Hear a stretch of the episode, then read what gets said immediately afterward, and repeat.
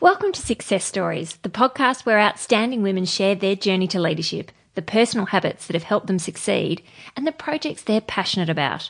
Join me, your host, Catherine Robson, as we redefine what success looks like.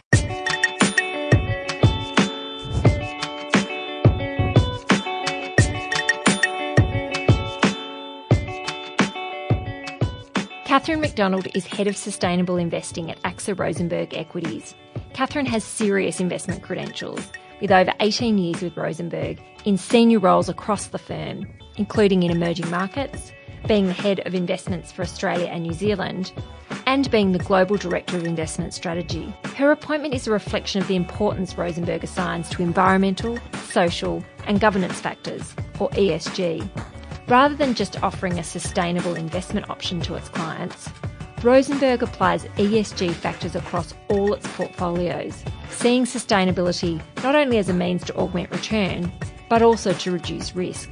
The firm believes that the winners of the future will be well run companies that successfully adapt to tomorrow's challenges. Kathryn holds a master's degree in international management, in addition to a bachelor's degree in economics. But as a highly creative thinker, Kathryn's other great loves are art and music. Kathryn, lovely to see you. Tell us a bit about your background and how that's fed into your current career here. It's been a long and, and winding road, I would say. I don't, the career that I have now, I, I would love to say that it was premeditated, but it really has not been. And so if I think back about, you know, kind of how did I get to this point, certainly from a very early age, I was always in, interested in investing in economics, although certainly I wouldn't have called it that. It was only after I got to university and was really sort of formally exposed to economics that I thought, okay, this is this is really what I want to do with my life. And was it your family that that were talking about investment concepts in the home that gave you that interest? Where did it come from? No, I'm I, I'm really not I'm really not sure where it came from because I grew up in a family with um, psychologists and academics, so it was something uh, I don't know where I got it, but but I got it from somewhere. I, uh, interestingly, too, I also grew up in a a very small town in a rural part of the United States. In which so part of America? In in the state of Idaho, which is in the north. And so, as a young person, um, I was blind to what I now recognize as the beauty of Idaho, and really just wanted to escape and go to the big city, you know. And so I think, you know, maybe from an early age, I had a, a romanticized notion of what investing meant or or big city life meant, and so I was ambitious uh, to to get out of there. But um, the you know the other thing too that I think was an important early influence that is that is remained dearly important to me over time is um, a commitment to uh, what we would now call environmentalism or environmental um, interests, including animal welfare, interests of indigenous peoples, you know, things like that, which again, difficult to put a name to when I was growing up, but over time and with a lot of study, that has come to be uh, not just important to me um, personally, but it's also now um, explicitly a part of what I look at for investments. And so you studied economics at university and then went on to do an MBA. Yep. Did you know that investment management was where you wanted to end up?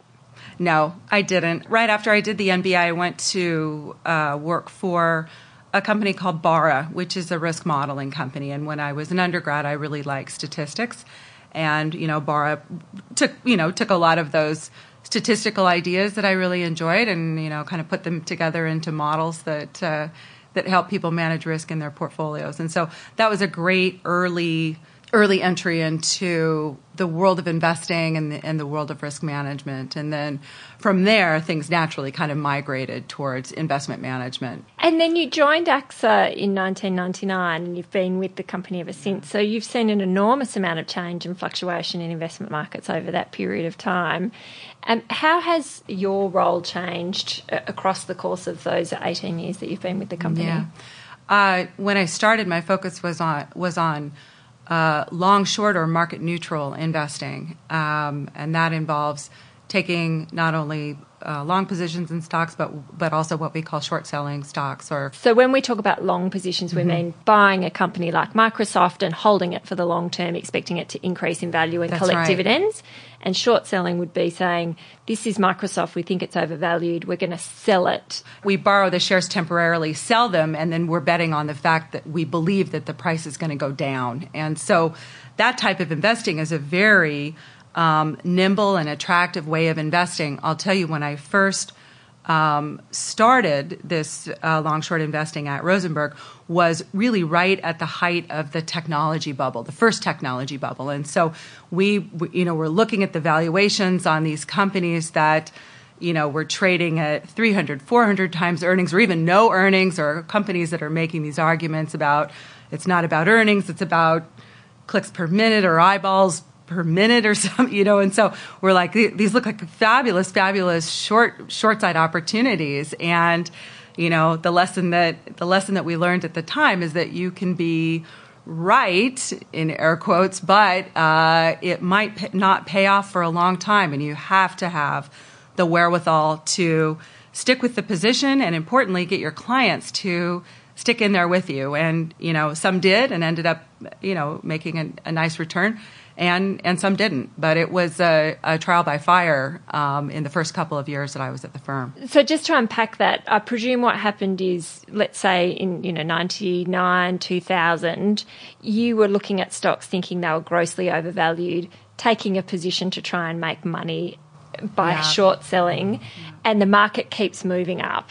Keep, um, and yep. so that stock keeps increasing in value, which means your short position gets is losing money every time. So it's sort of the it's like Alice in Wonderland. You, you're losing money because the stock's going up.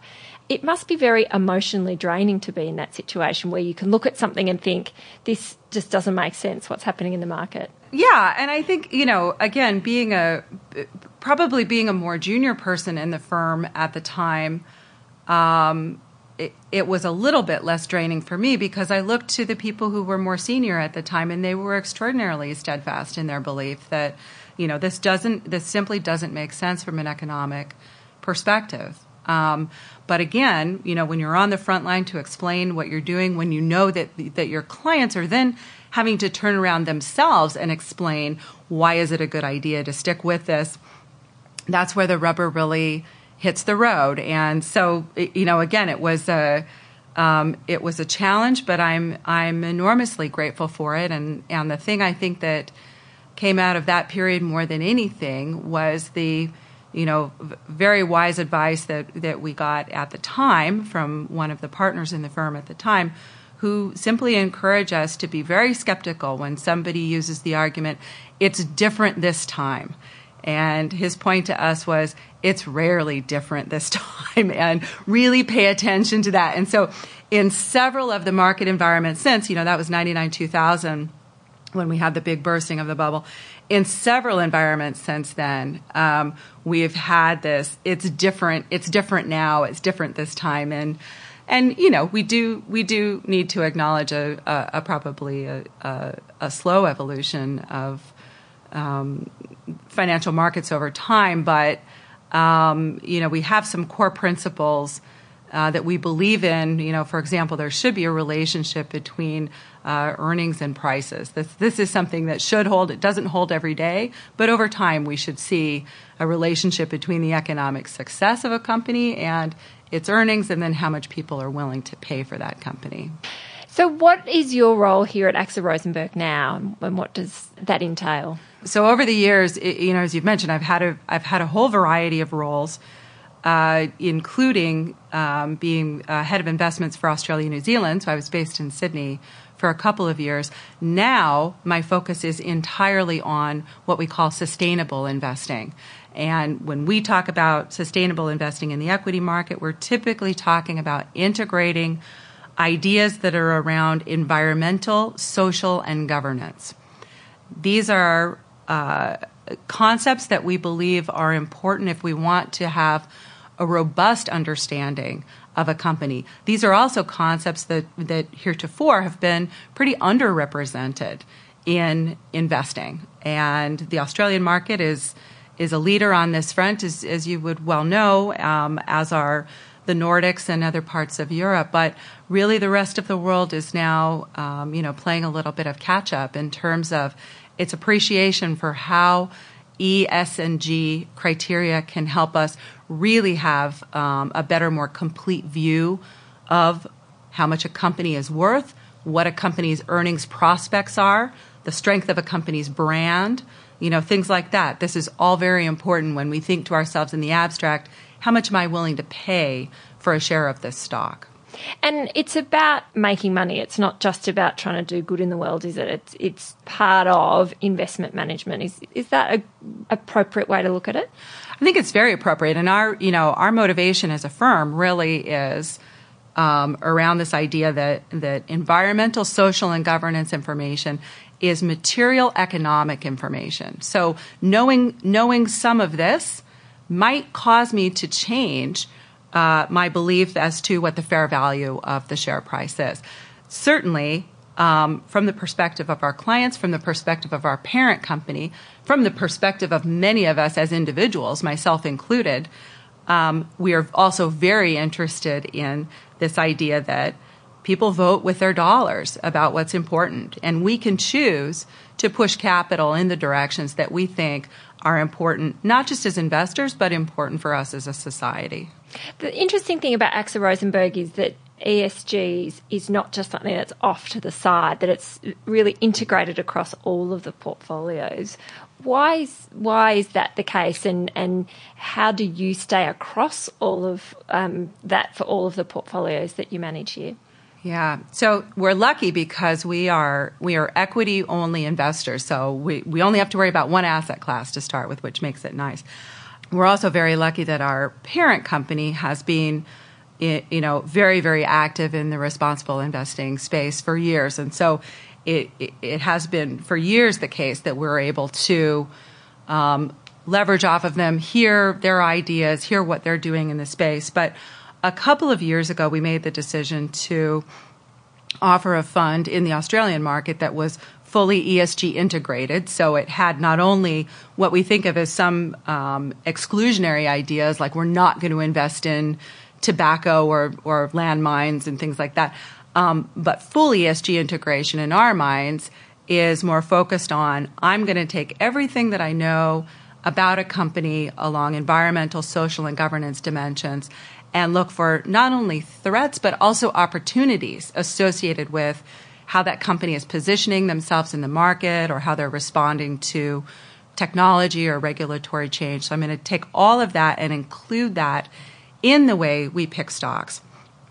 This was over three years ago, and so we've had um, right out of the gate a limited but very positive experience with the kind of information that we introduced, the results in the portfolio, you know, the the returns um, were strong in the portfolio, and so um, that live experience plus just um, a commitment and an increased interest on our part to really dig into this subject matter really kickstarted our interest in okay, let's integrate it more formally in more portfolios, and then we had a, a short but I think important conversation about do we want to offer then just a suite of ESG integrated portfolios, or do we want to, uh, you know, weave it into everything we do across the board? And the decision was very quickly arrived at. If we think that this is our best investment idea, we need to roll this out into everything we do. And that is our belief. We believe that it's going to be additive to returns over time, and it's going to be um, additive or risk reducing in the in the risk space over time. How that manifests itself is going to be a little bit different in every market, a little bit different for every portfolio.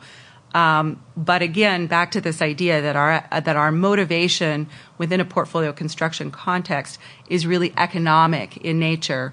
We we are quite steadfast in our commitment um, to doing this, and we think that it makes us better investors. What's the most challenging part of your job? the most cha- the most challenging part of my job. I think that there's. Uh, I, I think I would not be alone, not just within investment management, but but within any organization that is you know sort of global in nature and spans time zones. Uh, a big challenge of my job is simply organization and simply, you know, when we come to work um, in the morning here in California, London is open. They're at the end of their day, and so there are many people that I need to interact with in London and Paris.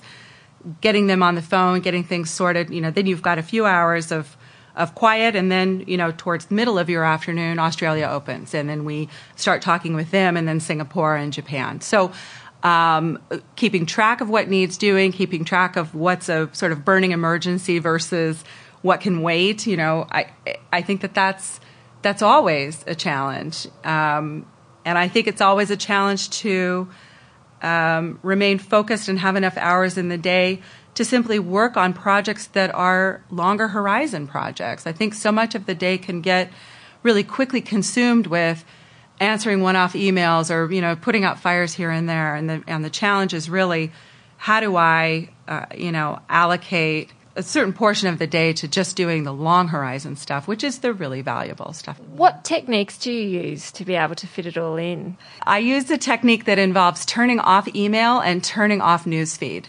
Um, I'm the type of person that if I see a blinking light in the corner of the screen or if I see a new email come in, it's very difficult for me not to immediately click on that thing, no matter what it is, to see, you know. So I think just turning off email, turning off the Bloomberg scroll um, is enormously important. And then just saying to yourself, I'm, I am committed, you know, for this day or this week.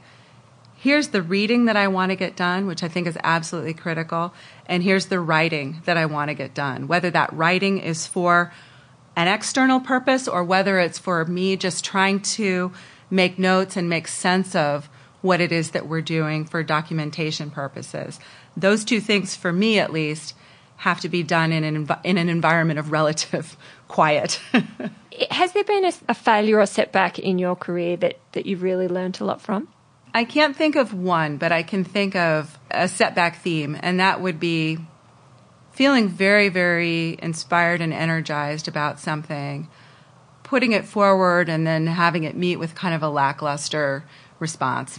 And this is something that happens to everyone. I think I think I'm not a, I'm not alone in this happening, but but dealing with that type of setback, learning that that type of setback is not um, is not personal, and really really taking that to heart and really thinking about okay, maybe there still is something to this idea, but if I framed it differently, or if I just tuck it in the back of my mind, because I know that at some point in the future I'll have an opportunity to use what it, whatever is at the base of this or whatever drove this impulse initially. I think that there's value there, and I'm going to I'm going to try it again, maybe in a slightly different context. You know that that is something that has been helpful to me, and I think just this willingness to to back yourself and to back your own ideas, but also um, an ability to recognize that, okay, this might be a good idea, but maybe now is not the right time or place. And so I'm going to I'm to keep this and I'm going to try and trot it out again, maybe at some point in the future. Is there something that people are surprised when they find out about you? I can only imagine. I think there, I think that, that there are many things that that might be surprising. Many people who are closest to me know that something that I deeply, deeply value and spend much of my free time on is art.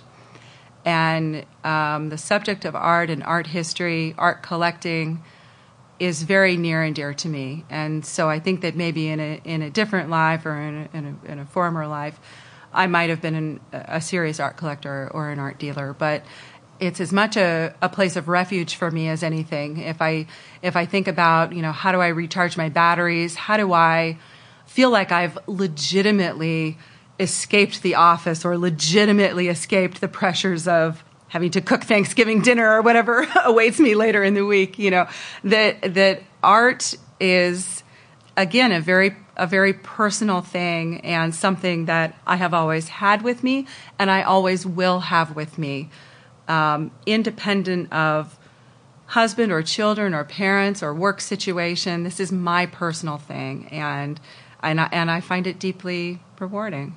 Are books like that for you too? Are there favorite books that you have?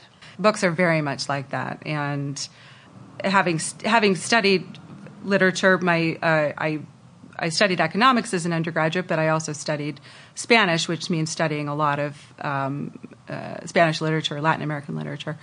Um, you know, certainly fiction is deeply important to me, and I still read a lot. I've always been a real reader.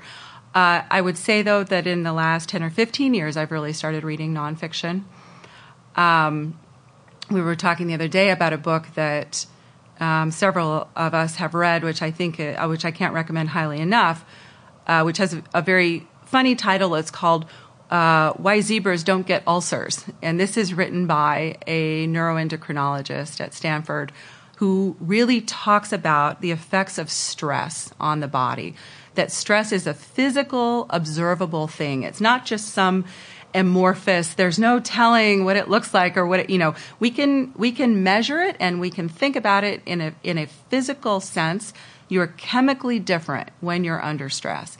And i think that knowing that is a real source of empowerment if you think about then trying to do something about it. And so for me i think we spend a lot of time um, thinking well how can i how can i de-stress in the abstract. I can go for a walk or I can meditate, but really thinking carefully about your body as a collection of chemicals that changes over time. This book was very, very helpful and accessible in that. And, you know, several of us have read it and, and give it high marks. Any other books that you really like and recommend? I feel compelled to recommend a finance book. There's a book called A Random Walk Down Wall Street um, that was written in the 70s uh, I'll go on record as saying this is this is a book that's often used in defense of what's called efficient market theory. We believe, I believe, that the market is not perfectly efficient, and so you know we would, probably would disagree with some of the conclusions in the book, or at least find counterexamples. But the interesting thing about the book is that it's extremely accessible to people who are not in the investment profession, and it has absolutely stood the test of time. So, originally written in, I think, 1973, we are still debating this stuff when we talk about index investing, ETFs, this idea of smart beta, factor investing. You know, th- this is all still very much with us. And so, based on that alone, I would recommend the book for anybody who, you know, uh, really wants an introduction to the language of investing and uh, and ideas that are still very much relevant today. For you, over the course of your investing journey, what's been one of the best investments you've made? I think uh, you know it's tempting to give you a, a stock pick or a sector pick. Um, the best investment I have made is an investment in education.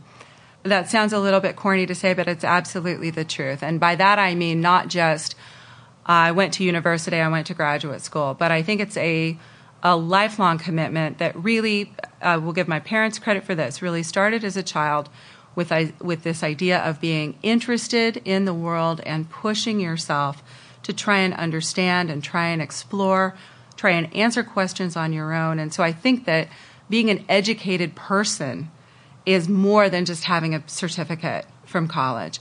It's I'm a person that is actively engaged with my world. And that takes effort. At the end of the day, when you've done a hard day's work, you know, most of us want to go home and just flop on the couch and uh, watch The Real Housewives or something. And I think it's important that we that we continue throughout our lives to push ourselves to do different and better and more on this front. And what are the daily habits that you embrace to try and give you the energy that you need to be able to do a job that spans four or five different time zones and yeah. all the other things that come with um, you know having a family and, and being a lifelong learner? I think that it's you know I touched on it a little bit, but this idea that um, to connect as often as possible with um, the thing that makes you you and for me and for many people, that's family, that's friends. Whether it's long distance or in person, that kind of connection is is deeply important. But I will say also for me, it's art and reading and music. I ride horses and I find horseback riding a couple of times a week is something that it's a physical activity that's just difficult enough that you you've got to pay enough attention to it that you can't be thinking about what's gone on at the office or what email do I have or what bill do I need to pay. You've really got to be in the moment. And so for the couple of hours a week that I'm at the barn, all of my attention is required in the moment.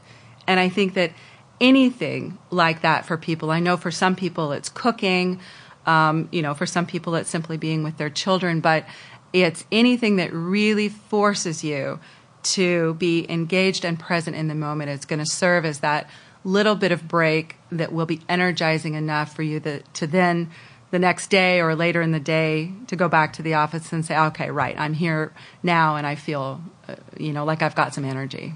And finally, when you look forward to the future, what are, what are you really excited about? I think it's a very exciting time to be an investor because I believe that there is a level of democratization with investing now that probably wasn't around certainly 20 years ago, but even 10 years ago. I also believe that there is an attitude on the part of investors that we we should not expect a one size fits all solution. And so, uh, you know, what's what the best investment for me or what the best best path for me is might not be the same as what's best for somebody else. And so, I think that there's an openness towards thinking about everybody having a sort of a, a unique utility function, if you will. Um, I also think that again, as the as the sustainable investing person, it's enormously um, gratifying and exciting to see more and more people again with this idea of voting with their dollars about what they think is important. And so, um, you know, whereas when I was a, a younger person, maybe I felt a little bit alone sometimes expressing ideas about the environment or animals or things like that. You know, now I feel like I'm part of a great community of people, not just in, you know, isolated to my personal life, but even within the investment community. And so I think that that that is for me personally very exciting, and I think it's exciting for the industry as a whole. Well, it's fantastic to um, share some time with you, and thanks so much for the work that you're doing. Well, pleasure. Thank you very much.